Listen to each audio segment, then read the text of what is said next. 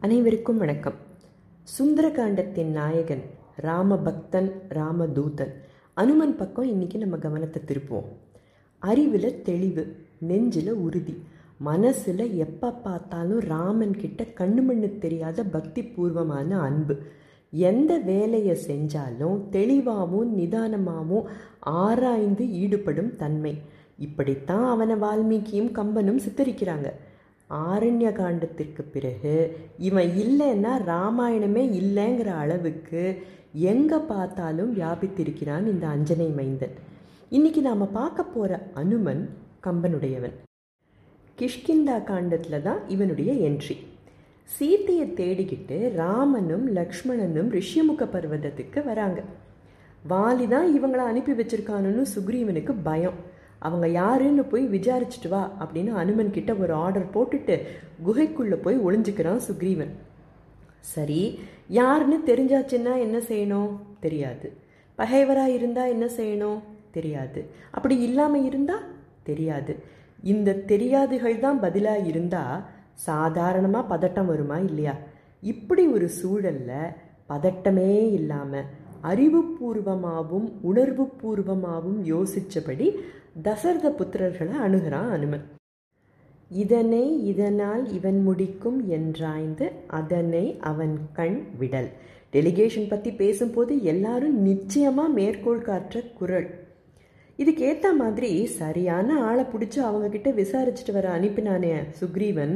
அவன் செஞ்ச பெஸ்ட் வேலை இதுதான். பின்னால் சீதையை கண்டுபிடிக்கிற வேலையும் அனுமனுக்கு தானே வந்தது? ராமனும் லக்ஷ்மணனும் யாருன்னே தெரியாத சூழல். இருந்தாலும் கொஞ்சம் கூட படபடப்பு இல்லாமல் பலத்த முன் யோசனையோட எல்லாருக்கும் நன்மையே ஏற்படுத்தணுங்கிற எண்ணத்தில் அனுமனோட பாத்திரத்தை அனுபவித்து வடிச்சிருக்கான் கம்பன்.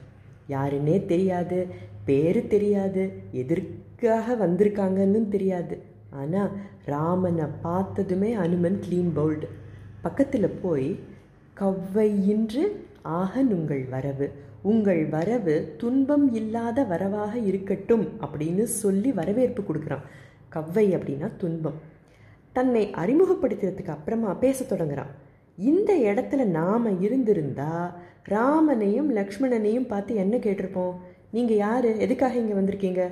கேட்டிருப்போமா இல்லையா? அனுமன் அப்படி கேட்கலையே. யார் என விளம்புகேன்? யான் எம் குலத்தலைவருக்கு உண்மை வீரர் நீர் பணித்தீர் அப்படின்னு சொன்னானா எங்கள் குலத்தலைவனான சுக்ரீவன் கிட்ட போய் நீங்கள் யாருன்னு நான் சொல்லட்டும். வீரர்களே ஆணையிடுங்கள் அப்படின்னானாம். பதில் என்னவோ ஒன்றா தான் இருந்திருக்கும். நம்ம கேட்டதுக்கும் அதே பதில் தான் அனுமன் கேட்டதுக்கும் அதே பதில் தான். ஆனால் அந்த கேள்வியில் இருக்கிற நுணுக்கம் கம்யூனிகேஷன் ஸ்கில்ஸ் ட்ரைனிங்கில் இந்த நுணுக்கங்களை எல்லாம் யாராவது நமக்கு சொல்லி தந்திருக்காங்களா? இல்லை சொல்லி கொடுப்பாங்கன்னு நீங்கள் நினைக்கிறீங்களா? கடவுளுக்கு தரும் தனக்குவமை இல்லாதான் அப்படிங்கிற அடைமொழியை வள்ளுவர் தன்னோட முதல் அதிகாரத்தோட ஏழாவது குரலில் சொல்கிறார் கம்பன் அதே அடைமொழியை அனுமனுக்கு கொடுக்குறான். அனுமன் பேசினதை கொஞ்ச நேரம் கேட்ட ராமனுக்கு உயர்ந்த கல்வியும் அறிவும் இவங்கிட்ட ஒன்றா இருக்கே அப்படின்னு நினச்சி தன் பக்கத்தில் இருந்த லக்ஷ்மணன் கிட்ட என்ன சொல்கிறான் தெரியுமா? இவன் கல்லாத கல்லை எதுவுமே உலகத்தில் இருக்காது போல இருக்கே. இவன் பேசினாலே இதை நல்லா உணர முடியுது. யார்கொல் இச்சொல்லின் செல்வன்? அப்படின்னு ராமன் லக்ஷ்மணன் கிட்ட கேட்டாராம். இந்த பாயிண்டோட இன்னைக்கு நிறுத்திக்கிட்டு இன்னும் சில விஷயங்களை நாளைக்கு பார்க்கலாம். வாழ்வியலுக்காக வள்ளுவன் கொடுத்த வேதம் அப்படின்னு திருக்குறளை வச்சுக்கிட்டா அது நம்ம போன்ற சாமானிய மனிதர்களுக்கும் சுலபமாக புரியணும்னு எல்லாருக்கும் தெரிஞ்ச ஒரு கதைக்கு இலக்கிய வடிவம் கொடுத்தானோ கம்பன் அப்படின்னு கூட சில சமயம் தோணும். கிஷ்கிந்தா காண்டத்தில் அனுமனோட அறிமுகத்தை மட்டும்தான் இன்னைக்கு பார்த்துருக்கோம். இதுலேயே எத்தனை பாடங்கள். டெலிகேஷன் இஃபெக்டிவ் கம்யூனிகேஷன் வாயை திறந்து கொஞ்சம் பேசின உடனேயே கேட்குறவங்க நம்ம மேலே எந்த மாதிரியான அபிப்பிராயங்களை ஏற்படுத்திக்க கூடும் அதனால் நாம் எப்படி பேசணும்? இதெல்லாம் என்ன ரூல் போட்டால் சொல்லி கொடுத்துருக்கான் கம்பன்.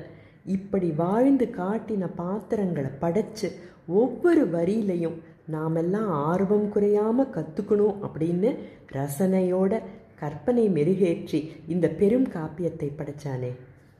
கம்பனை மறந்து காளிதாசனை மறந்து இளங்கோவடிகளை மறந்து சேரச்சோழ பாண்டியர்களை மறந்து அசோகரை மறந்து சத்ரபதி சிவாஜியை மறந்து இந்த மாதிரி முன்னர் நாடு திகழ்ந்த பெருமையை எல்லாம் மறந்து எதையோ படித்து எதையோ தேடி ஓடிக்கிட்டு இருக்கோமே நம்ம எல்லாம் பேடி கல்வி பயின்றுழல் பித்தர்கள் அப்படின்னு அன்றைக்கே பாரதி அவன் ஸ்டைலில் திட்டிட்டு போயிட்டான். இதை நாம் ஒரு நல்ல ஃபீட்பேக்காக எடுத்துக்கிட்டு நம்மால் முடிஞ்சதை செய்கிற முயற்சியில் இறங்கி இருக்கிறது ஒரு சந்தோஷமான நிகழ்வு. இன்னும் ஒரு சுவாரஸ்யமான தகவலை நாளைக்கு பார்க்கலாம். அதுவரை நன்றி வணக்கம்.